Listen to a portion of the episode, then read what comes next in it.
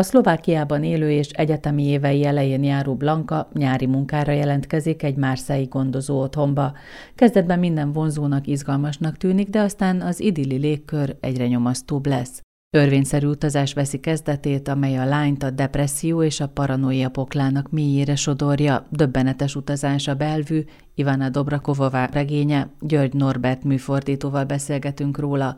Nagyon egyszerű kérdéssel indulunk, tulajdonképpen mit akar ez a fiatal lány? Nyilván kalandot valamilyen értelemben, és meg is fogalmazza, hogy a francia nyelvtudását szeretné fejleszteni, illetve hát ott a, azzal a fiúval, akivel ott él, ott kelet-szlovákiában, kicsit ilyen lepukkat környezetben, és onnan így a nyári szünetben menekülne el, és hát ilyen volt ilyen amerikai projekt is, de hát az le lett fújva, és akkor találja ezt a belvűt a Marseille-ben egy ilyen központ, ami ilyen mozgássérültek és különböző handicapes embereknek a központja, tehát ahol őket gondozzák, és akkor ő ezt így abszolút jó ötletnek tartja, hogy részben, tehát világot lát, fejleszti a francia nyelvtudását, és hát nem kell otthon lennie. Semmi nem utal rá, hogy ez az egy hónap, ez kifogna rajta. De mégis, ahogy megismerjük, azért vannak ilyen homályos pontok vele kapcsolatban. Tehát egy kicsit ilyen elveszettnek tűnő lány ez, miközben nagy magabiztossággal tervezgeti ezt az utat, bár elég furcsa, hogy éppen fogyatékkal élőkhez menne, azok gondozását vállalja tapasztalat nélkül. Igen, hát nyilván nem gondolja végig, nem gondolta végig, hogy ez mivel jár tehát ilyen árulkodó jelek már, már akkor vannak, tesz ilyen, azt hiszem én kéthetes prágai kitérőt, ott is beáll egy ilyen aktakukacnak, vagy nem tudom, ilyen mm. aktatologatónak, és na, ott, ott is problémái vannak a, a munkatársaival, és nem tud velük szót érteni, és gyakorlatilag onnan is menekül. De nyilván akkor még ő sem gondolja azt, hogy mi vár rá Marseille-ben, vagy mi fognak vele történni, tehát ebben a belvík központban. És egyébként lényegében minden adott, hogy ez a lány jól érezze itt magát, és hogyha tudjuk, hogy mi a vége, mi tudjuk, mert ön fordítottai, meg olvastam, de hogy merre tart ez a történet, hogy mennyire sötét lesz, és mennyire kilátástalan.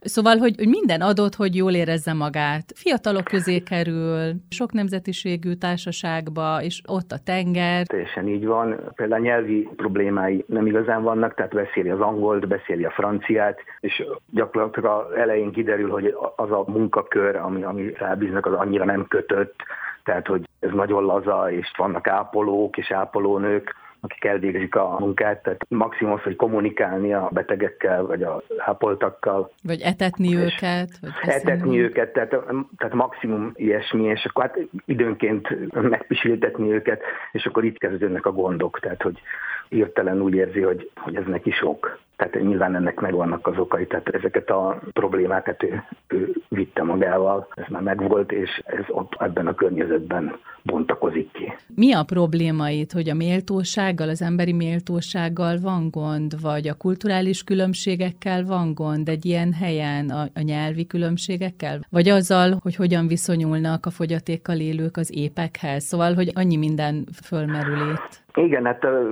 sokféleképpen lehet ezt magyarázni. Itt elsősorban a Dobrakovának a írásaira kell fókuszálni, tehát mindig tulajdonképpen ugyanarról a témáról beszél. Látszólag különböző módon, illetve különböző témákat vett fel, de mindig, mindig ugyanoda jut ki, illetve ugyanabból indul ki, és ez a depresszió. Tehát ez a tulajdonképpen bipoláris depresszió, ami, aminek különféle változatait írja, a paranoiától kezdve. És ahogy az előbb is említettem, tehát ő ezt, ezt már viszi magával. Abban a környezetben gyakorlatilag csak kivetíti ezekre a mozgássérültekre, vagy magatehetetlen emberekre, és ott tör elő ez a depresszió. Nem voltam benne biztos, mennyire jó ötlet bármit is mondani, hogy bízhatok-e benne, de rövid habozás után azt feleltem, hogy megint mászik rám, érzem a csontjaimban.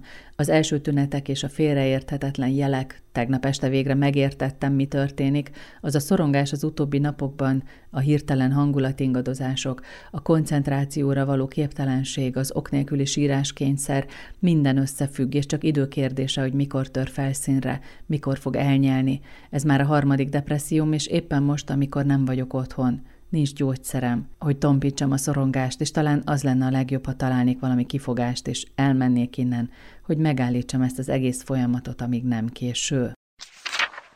ez volt a harmadik kötete, amit fordítottam, most fordítom a negyediket, és tulajdonképpen mindegyik erről szól, és különböző közegekben, és különböző témákban, tehát volt a első novellás kötete, ahol a, gyakorlatilag a, a gyerekkor traumáit írja, és tulajdonképpen hogy oda vezethető vissza az egész. Ez volt a második kötet, az első regénye. És aztán a toxó, ott az anyasággal kapcsolatban törtelő, ez a paranoia és a depresszió, aztán a anyák és kamionsofőrök arról beszélgettünk, ugye korábban ott is a szexualitás, az apa hiánya, stb. De mindig a depresszió a közös nevező. Nagyon jól ismerheti ezt a témát, mert nagyon felkavaróan írja le, hogy hogyan csúszik egyre mélyebbre, mint egy spirálban így megy mindig lejjebb, és vannak pontok, amikor ki tud törni belőle, de hogy ez egy vége láthatatlan folyamat. Igen, igen, az csodálatos az, az a fokozás. Szerintem brilliánsan megoldotta technikailag is, tehát hogy a szöveg később már gyakorlatilag csak ilyen, ilyen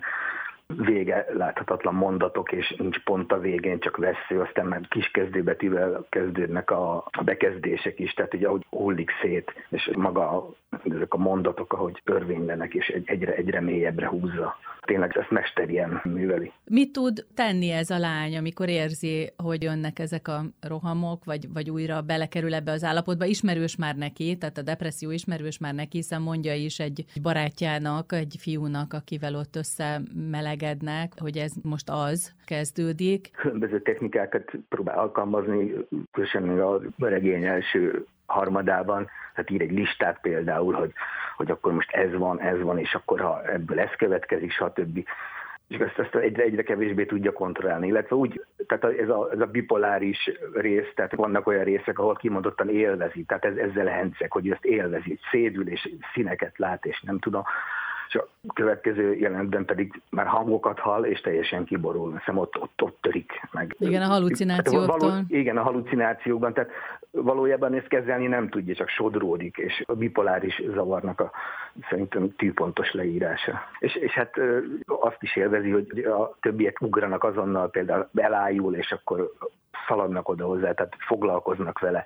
Ez nagyon fontos, tehát hogy tulajdonképpen visszaél ezzel. A depresszió megítélésével kapcsolatban mond-e érvényes mondatokat a szerző? Tehát ahogyan például a külvilág reagál, ahogyan veszítik el az érdeklődésüket, vagy fáradnak bele abba, hogy nem tudnak segíteni, vagy ahogyan megítélik a depressziós embert, mert ugye a lány oldaláról látjuk ezt, hogy hogyan reagálnak, hogy már az agyukra megy, már elnéznek mellette, de hogy ez vajon valóságos-e? Gondolom valóságos, mert hát nyilván első kézből vannak ilyen jellegű tapasztalatai, most ezzel nem, nem árulok el túl nagy titkot, nyilván tudja, hogy ez hogyan működik, és a másik oldalról le tudja írni, hogy a külvilág hogyan, hogyan reagál, és ő hogyan reagál a külvilág reakcióira a hősnő. Tehát én azt gondolom, hogy ez hiteles, de nem vagyok szakember, én ezt nem tudom megítélni, hogy ilyen szélsőséges helyzetekben, hogy a külvilág, hát valószínű, hogy így reagál. Mm. Igen. De hogyan változnak meg a viszonyai? Arról viszont tudunk beszélni, hogy ez egy ilyen elfogadó közeg, szerez barátokat, tehát hogy tényleg nagyon jól alakul minden az első héten. Igen, és csodálatos kirándulásokat szerveznek, illetve tehát ilyen, ilyen szabadidős programokat, ilyen tengerpartra, ott is vannak apró problém, elején apróbbak, később aztán már nagyobbak, vagy ezzel a dragóval, ezzel a, ezzel a szlovén sráccal, csodálatos éjszakát tölt Marseille utcáin, tehát ez nagyon érzékletesen le van írva. Tehát tulajdonképpen tényleg, ahogy az elején említettem, minden feltétel adott ahhoz, hogy, hogy ott, ott egy, egy csodálatos nyári kaland legyen. Csak ez, ez, ez fokozatosan mellé megy. Tehát itt jönnek ezek az apró problémák, és és aztán ezek halmozódnak, és hát igen, már viszonylag a regény elején, tehát, tehát mikor már ott van ebben a központban 10-15 oldal után, már azt mondja, hogy innen azonnal el kell menekülni. Tehát ez az első ilyen erősebb ilyen jel, hogy, hogy itt nem, nem lesz minden rendben, és aztán így is történik. Ez ez a gradáció csodálatos ebben a könyvben, hogy ahogy adagolva van, és akkor tényleg vannak ilyen, ilyen pillanatok, amikor visszalép ebben a fokozásban, tehát úgy tűnik, hogy akkor, akkor most már egy picit rendben lesz, vagy innentől már megoldja, vagy tudja kezelni a problémáit, de aztán megint jön egy, egy még nagyobb ütés. Nyugodj meg, meg kell nyugodnod, különben véged. Képes vagy rá, hallod? Mindenek előtt koncentrálj, tudatosítsd. Hagyd abba a hajtépést, azzal nem oldasz meg semmit természetesen, mert te magad szaggatod. Veszek egy mély levegőt, leengedem a karom, ökölbe szorítom a kezem, kiengedem. Valami történik veled, igen, hangokat hallottál, és nincs itt senki. Ezt nem tagadhatod le. De ha odafigyelsz, ha felelősség teljesen állsz hozzá, semmi rossz nem történhet. Nem te vagy Catherine Dönöv Polanski iszonyat című filmjében. Karok még nem nyúlnak feléd a falból, még nem öltél meg senkit. Csak most előtört egy kis halucináció, hangok, nevetés léptek, az semmi, csak el kell folytani csirájában, mint az influenzát. Kiszaladok a melléképületből le a kavicsos úton az elsötétült főépületbe. A fali óra ketyeg a portán, tizenegy elmúlt. A kihalt folyosó bajoslatúnak tűnik, a rendelő természetesen zárva, de az ebédlőben megtalálom Jean-Claude-ot, az éjjeli őrt, Tévét néz, kékfénye szobasarkában, amikor meglát mosolyog, int, hogy üljek le. Egy jó krimit adnak. Most kezdődött. Álva maradok, nagy levegőt veszek. Gyógyszerre van szükségem, beteg vagyok ez a közeg, hogy végül is akiket lát nap, mint nap, azoknak az embereknek nincs esélyük a helyzetük javulására. Hát aki teheti, próbálják jól érezni magukat, mert elmennek moziba, de hogy vajon mennyire katalizátora ennek a depressziónak, az előretörésének az, hogy kikkel van együtt. Tehát nem is annyira a társaság, hanem hogy kiket lát minden nap. Hát nyilván valamennyire biztosan katalizálja az eseményeket, vagy felgyorsítja. Valószínű, hogy ebben a közegben ennek a folyamatnak gyorsabb a, lejátszódása. És az elején ezek a mozgássérültek vagy kerekesszékesek, ezek kimondottan kedvesek. Hát van, van, aki zsigerből nem az, de hát különböző emberek vannak, és ezt, ezt ha tényleg egy, egy mondjuk így, egy egészséges lelkületű ember vagy lány megy oda, akkor ezeket így gond nélkül meg tudja oldani. Tehát az ellenpélda ez a cselány, ugye a... Martina? A Martina, igen, uh-huh. aki, aki teljesen természetesen, és még barátságokat is köt ezekkel a sérültekkel és kerekesszékesekkel, konkrétan a egyik hát szinte már úgy emlegeti, mint a szerelmét. Tehát hogy teljesen a, a kontrasztja ennek a ennek a Blankának, aki látványosan nem tud mit kezdeni a helyzettel. Az első ilyen töréspont, amikor egyszer csak kijelent, hogy mindenki mindenki gyűlöl, van ez a Igen. felfedezése, és, és aztán elkezdi így látni a maga körül a világot. Erre a pontra eljut, és onnantól ez mániája marad, és aztán meg azt is gondolja, hogy mindenki bántani akarja őt, tehát ilyen paranoiás lesz. Igen, tehát le, legyártja ezt a filozófiát magának, tehát hogy mindenki gyűlöl mindenkit, és akkor szerencsétlen módon módon ez a dragó meg is erősíti ebben, tehát félig ironikusan, meg egy kicsit úgy visszavágja neki, és gyakorlatilag innentől teljesen elhatalmasodik rajta a paranoia. Tehát, hogy ilyen összeesküvés elméleteket gyárt, hogy, hogy azért vannak, hogy őt nem is tudom, kicsinálják, meg, meg tönkre tegyék meg. Hárembe zárják. Mert az elején, amit a szlovák barátja, hogy viccből oda vetett neki, hogy nehogy aztán egy hárembe végezd, és akkor ezt is szó szerint veszi, és onnan már nincs visszaút. A halálomig rabszolga leszek, más nőkkel kell osztoznom, Dragon. Ki tudja, hányan vannak ebben a házban a két autópálya között, nincs értelme harcolnom a szabadságomért, szökést tervezni, mert úgyis elkapnak minden alkalommal. Ez most már így lesz, az életem hátralévő részét a vad Balkánon fogom leélni Szlovéniában, ami végzetesnek bizonyul számomra. És mit szólnak majd otthon, ha megtudják? Megtudják egyáltalán? Dragó megengedi majd, hogy felhívjam anyát, hogy tudjon rólam, hogy tudjon küldeni valami ruhát, bármit, és mi lesz Péterrel, az a szerencsétlen, hiszen családot terveztünk, gyerekeket. Hát ebből így nem lesz család, nem lesznek gyerekeink, semmi sem lesz. És ő tudta, pontosan erre figyelmeztetett, megjósolta, és én nem hallgattam rá. Még nevetett is rajtam azon a kassai állomáson. Nem vigyáztam, provokáltam Dragót, mindenki láthatta, és most az ő oldalán állnak, összefogtak ellenem, különösen a két algéri algériai nő, aki úgy tesz, mintha az anyám lenne, mint aki vigyáz rám. Ugyanakkor Dühösen felpattanok, elhatározom, hogy nem könnyítem meg a dolgukat. Dragót teleszórom homokkal, az arcába, a szemébe, a szájába fogom dobálni. Az a szarrágó, egyre csak azt ismételgetem, nem kapsz meg ilyen könnyen, hallod? És ő védekezik, emeli a kezét, hogy megállítson. Meghűltél, Blanka? Mi történt veled már megint? Mindenki döbbenten néz rám. Hirtelen csend, átruhanok a forró homokon, a parkoló felé, el innen, el a kibaszottul drága napvédőkrémes bódék mellett, a Britney Spears törölköző standok mellett, mellett. Párszor hátra nézek, senki sem üldöz, a helyükön maradtak. Valószínűleg azt gondolják, nincs hová menekülnöm. Csapdába estem, de én megszököm, valahogy csak eljutok Pozsonyba, valaki biztosan felvesz és segít, ha elmagyarázom neki a helyzetet. Mit volt jobb fordítani ebben a könyvben? Ezeket a részeket, akár mondjuk az álmokat, mert nyelvileg ezeknek a képeknek a megfogalmazása egészen elképesztő, tehát nagyon-nagyon erős szövegnek érzem én ezt. Az olvasót is úgy sikerül bepörgetni, hogy, hogy tényleg fizikai tüneteket okoz ez a szöveg, vagy nekem okozott, de hogy gondolkodtam rajta, hogy milyen lehet ezzel dolgozni, és közben pedig ott van a gyönyörű francia vidék, a tengerpart, a városok. Hát amikor fordítom, akkor nekem úgy igazából mindegy. mindegy? Tehát a szöveget olvasom, és a mondatot fordítom. Tehát még ezt annak idején, 2010-ben jelent meg, én, én még akkor elolvastam, akkor óriási hatással volt rám. Hát most is természetesen, de most ez egy feladat volt. Tudtam, hogy miről szól, nem emlékeztem természetesen mindenre, de tulajdonképpen a, a munka közben, hát időnként én is felkaptam a fejem, hogy ja, igen, igen, ez, akkor ezt most hogy, hogy fogom megoldani, de olyan nem volt, hogy most nagyon nehéz lefordítani. A Dobrakovás szövegei eleve olyanok, hogy olvasmányosak, tehát hogy a hosszú mondatok ellenére így beszippantja az olvasót, tehát nem kell megrágni azokat a mondatokat, hanem így ilyen, ilyen sodrása van.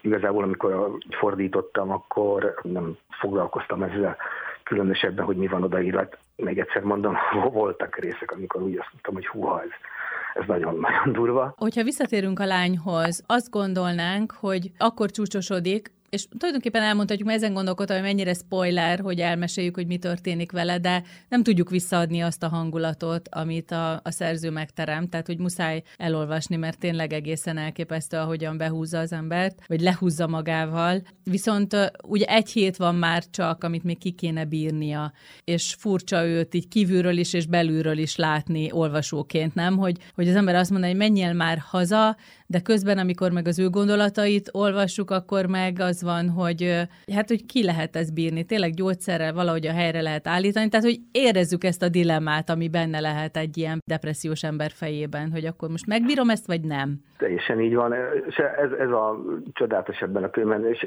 a, a Dobrakovának a, mondjuk az írás technikájában, tehát, hogy egyik oldalról ezt teljesen belülről tudja láttatni, másik oldalon meg teljesen objektíven is meg tudja mutatni, tehát a, a kívülálló emberek szemszögéből. És az orvosok csak viszonyok, hogy úristen, eddig lehet még elmenni. És ez a másik dolog, ez az elképesztő őszinteség. Tehát, hogy itt, nem fog mellé beszélni, és, és mindent kisigerel. És itt nincsenek dialógusok, mondjuk klasszikus értelemben, de a másik reakciójából pontosan láttatja, hogy, hogy ez mennyire félrement, és hogy hogyan megy félre. Tehát a reakciókból, az orvosnak például, ennek a pszichiáternek a reakció, vagy, vagy ennek a dragónak, a, a összemelegedik, uh-huh. a kívülállók reakciójából pontosan tudja érzékeltetni az írónél, hogy ez a belső összeomlás gyakorlatilag éppen milyen stádiumban van. Aki depressziósal él együtt, vagy aki látott már ilyet, annak milyen hát ha lehet ezt mondani, hasznos, hogy milyen fontos lehet egy ilyen könyvélmény, hogy megértsen ebből valamit, mert aki nem találkozott vele, tényleg döbbenetes, hogy ezt képes az emberrel a saját pszichéje művelni. És hogy nagyon hitelesnek tűnik, nem gondolom egy pillanatra sem, hogy, hogy bármi hamisság van ebben. Lehet, hogy akinek van közelben egy ilyen betegséggel élő ember, annak nagyon fontos felismeréseket hozhat egy ilyen regény. Ebben teljesen biztos vagyok. Az, az a rádöbbenés, hogy úristen, Isten ez az, ez így néz ki.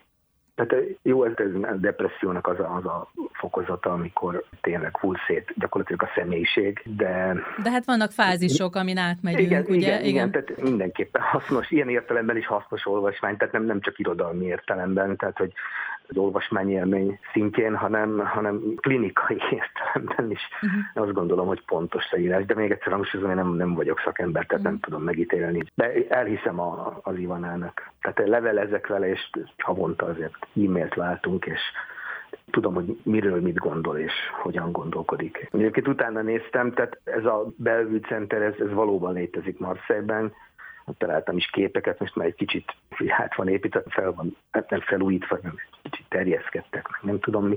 Tehát láttam azokat a helyszíneket pontosan, amelyek a könyvben le vannak írva. Tehát ez, ez egy valós intézet Marseille-ben, és hát nyilván ez egy tulajdonképpen önéletrajzi, vagy ez nem önéletrajz, hanem... Tehát egy valós valóban, történet, tényleg? Valós történet, tehát ő ott volt, ezt tudom. Tehát ez, ez megtörtént. Valószínű, hogy nem pontosan nem így, így de ugye a, nagy része ez, ez így ül a valósággal. Még egy dolog, hogy a szerző megítélése milyen? Én azt gondolom, hogy a szlovák prózai irodalom top szerzői közé tartozik, tehát ez, ez a megítélés. Mindenki várja könyveit, tényleg ott van a legjobbak között. Ezt a, mondjuk így ezt a depresszió témát, ezt sikerül mindig ráhúzni a valamit a helyzetre, és abból hozza ki a maximumot. Tehát ahogy említettem, hogy például az anyaság, és az, az is megtörtént, tehát hogy amikor ő volt terhes a kislányával, akkor ezek a gondolatok, és azt a toxóban írta meg, hogy fantasztikusan, ez, ez egy novellás kötet, vagy egy elbeszélés kötet inkább. Tehát ez volt inkább ilyen első, ilyen összefoglaló jellegű, ilyen kiinduló pont, mert hogy egyszer hangsúlyozom, ez 2010-ben íródott, tehát ez nem, nem, nem egy új könyv. Mm. És azóta, amiket írt, tehát ez, ez nem a témát variálja, hanem mindig valami új dolgot hoz be. De a háttérben mindig ott, ott van ez a, hogy most mit kezdjünk ezzel az állapottal. György Norbert műfordítóval beszélgettünk Ivánna Dobrekovová Belvű című felkavaró regényéről. A könyv a Tipotex kiadó gondozásában jelent meg.